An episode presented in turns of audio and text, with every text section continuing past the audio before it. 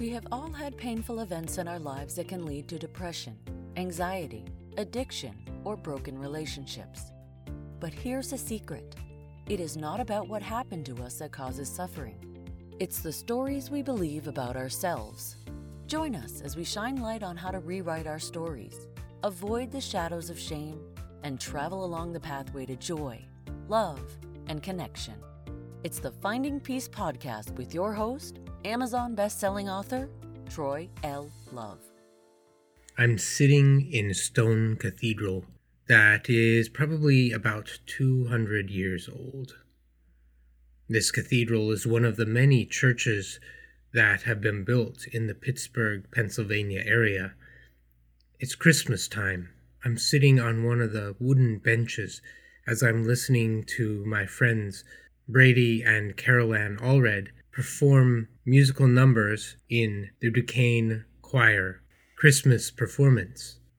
I'm looking around at the arched ceiling and the beautiful stained glass pictures that are around. I'm listening to the Christmas music that is wafting through the corridors. I'm looking all around at this unique edifice, one in which I've never set foot before. And as I'm looking around, I look behind me, and about 30 feet away from me is sitting Mr. Rogers. Yes, the Mr. Rogers from Mr. Rogers' Neighborhood.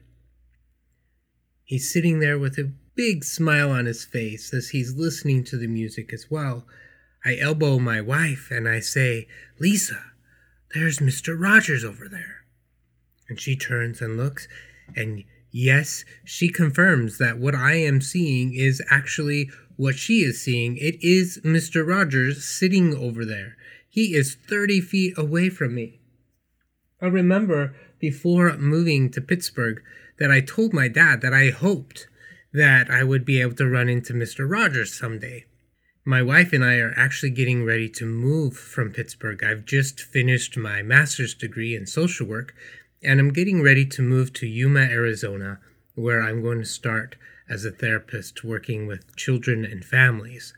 We have about two weeks left before we are moving, and we're sitting in this beautiful Christmas concert, and I have the opportunity to meet Mr. Rogers.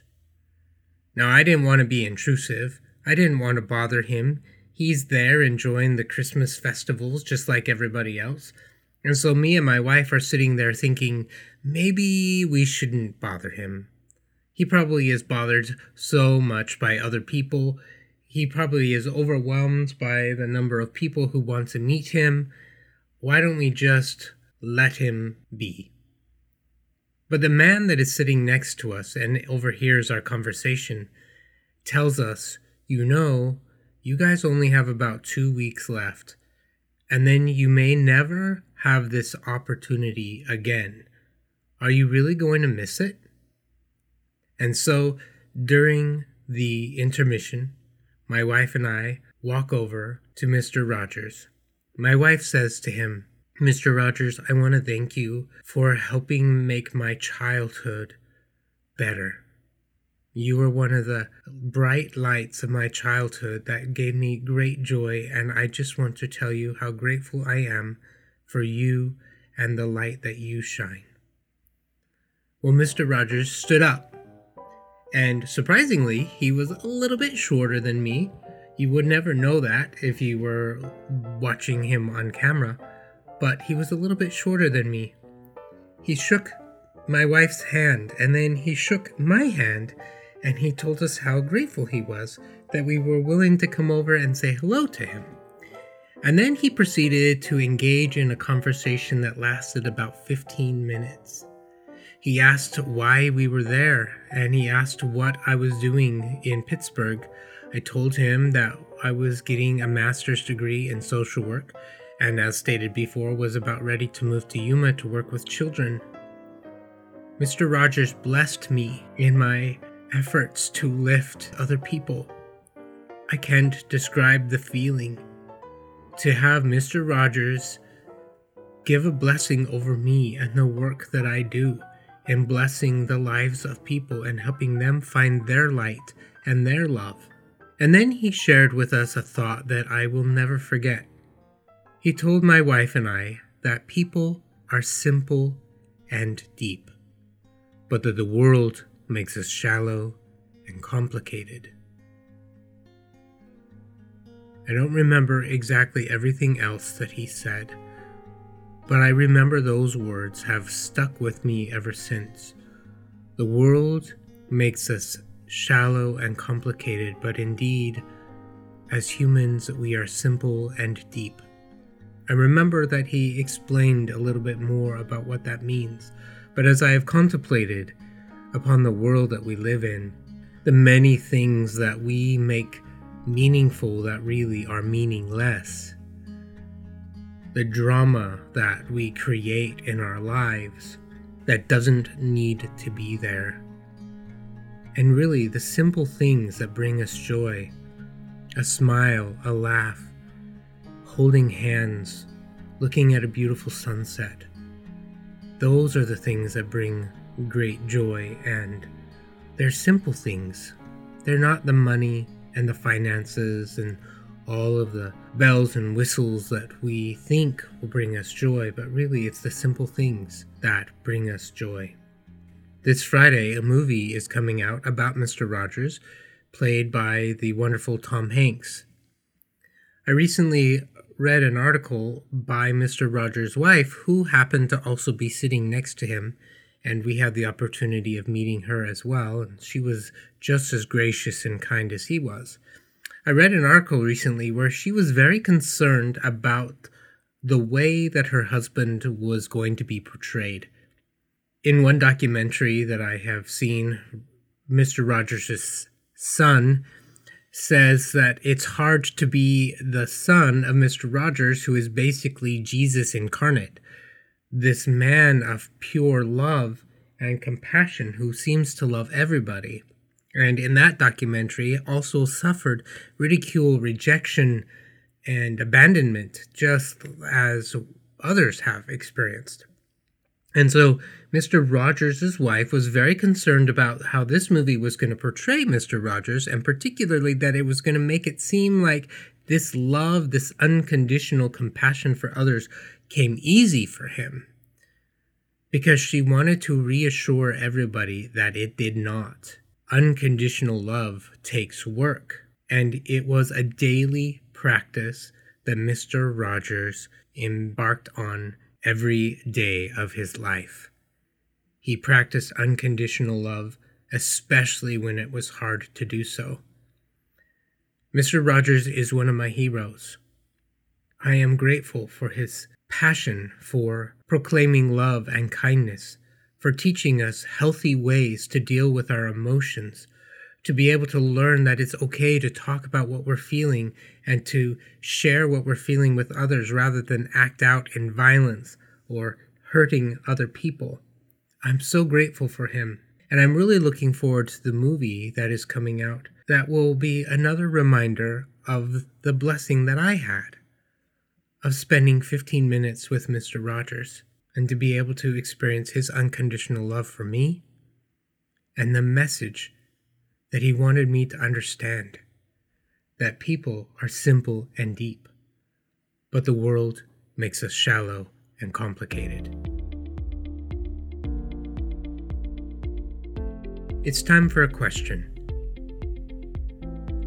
Megan asked, How do you develop self esteem and self love? That is a beautiful question, one that I'm really glad that she asked and it just so happens that today, November 19th, is also the day that my new book, A Year of Self Love, is available to purchase. Until today, people were able to order a pre sale copy of the book, but it wasn't going to be shipped out until today. And so today is the actual launch date of A Year of Self Love.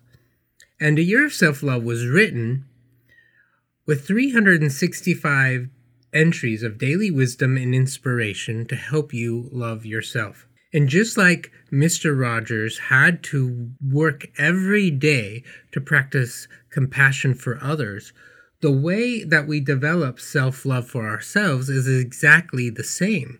It is a daily practice. It is something that we need to do on a daily basis. It is so easy for us to be able to be enveloped and overwhelmed by the shadows of shame that convince us that we're not enough, that there's something wrong with us, that we can't trust other people, that we need to be seen as something that we're not, that we're better than everybody else.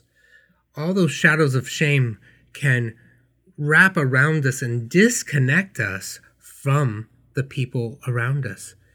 And the shadows of shame definitely make life more complicated and cause us to become very shallow. But when we're able to remove the shadows of shame we're able to stand in our light and our love and practice self compassion, it becomes so much easier to remember that we are simple people with deep capacity to love.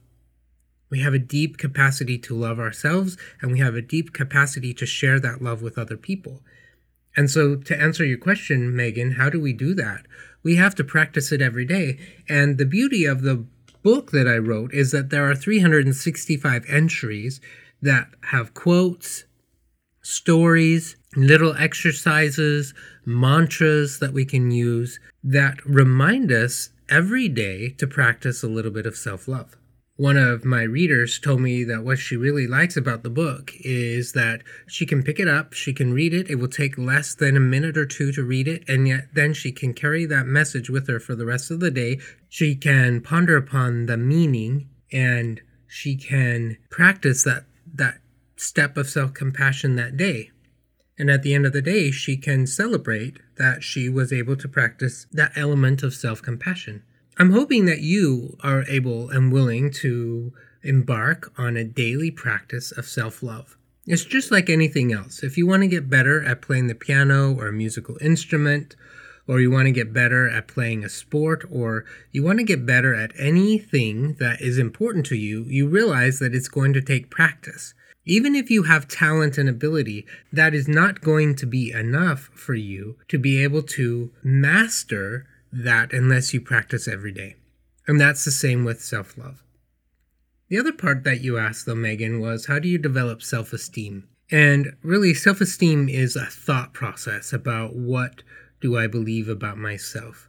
When we connect with our self worth, which is different than self esteem, but when we connect with our self worth, we don't have to worry about self esteem. In fact, when we connect with our worth as a human being, that we matter, that we have gifts and talents and light to share with the world, we're able actually to get out of our own way and we're not worried about ourselves. Self-esteem is am I do, am I enough? Do I do I have value? Do I do I feel good about myself? But self-worth is actually at the basis of self-esteem, connecting with the truth that we already are valuable. Now, some of you may have heard about this example. The story goes that a therapist pulls out a $100 bill and is talking to his client about self worth, and he asks the client, How much is this money worth? And the client says, Well, it's worth a $100. And he says, Well, what kind of things could you buy with a $100? And the client begins to tout off what kind of things could be bought with a $100. And then the therapist crumples up the $100 into a small ball and throws it on the ground. And he says, Well, now how much is it worth?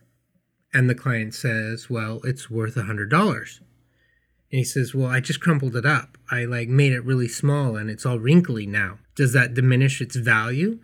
And the client said, Well, no, no, that it's still worth a hundred dollars. And he says, Well, what if I get a crayon and I scribble on it a little bit and I tear it a little bit and I tape it back together? Is it still worth a hundred dollars?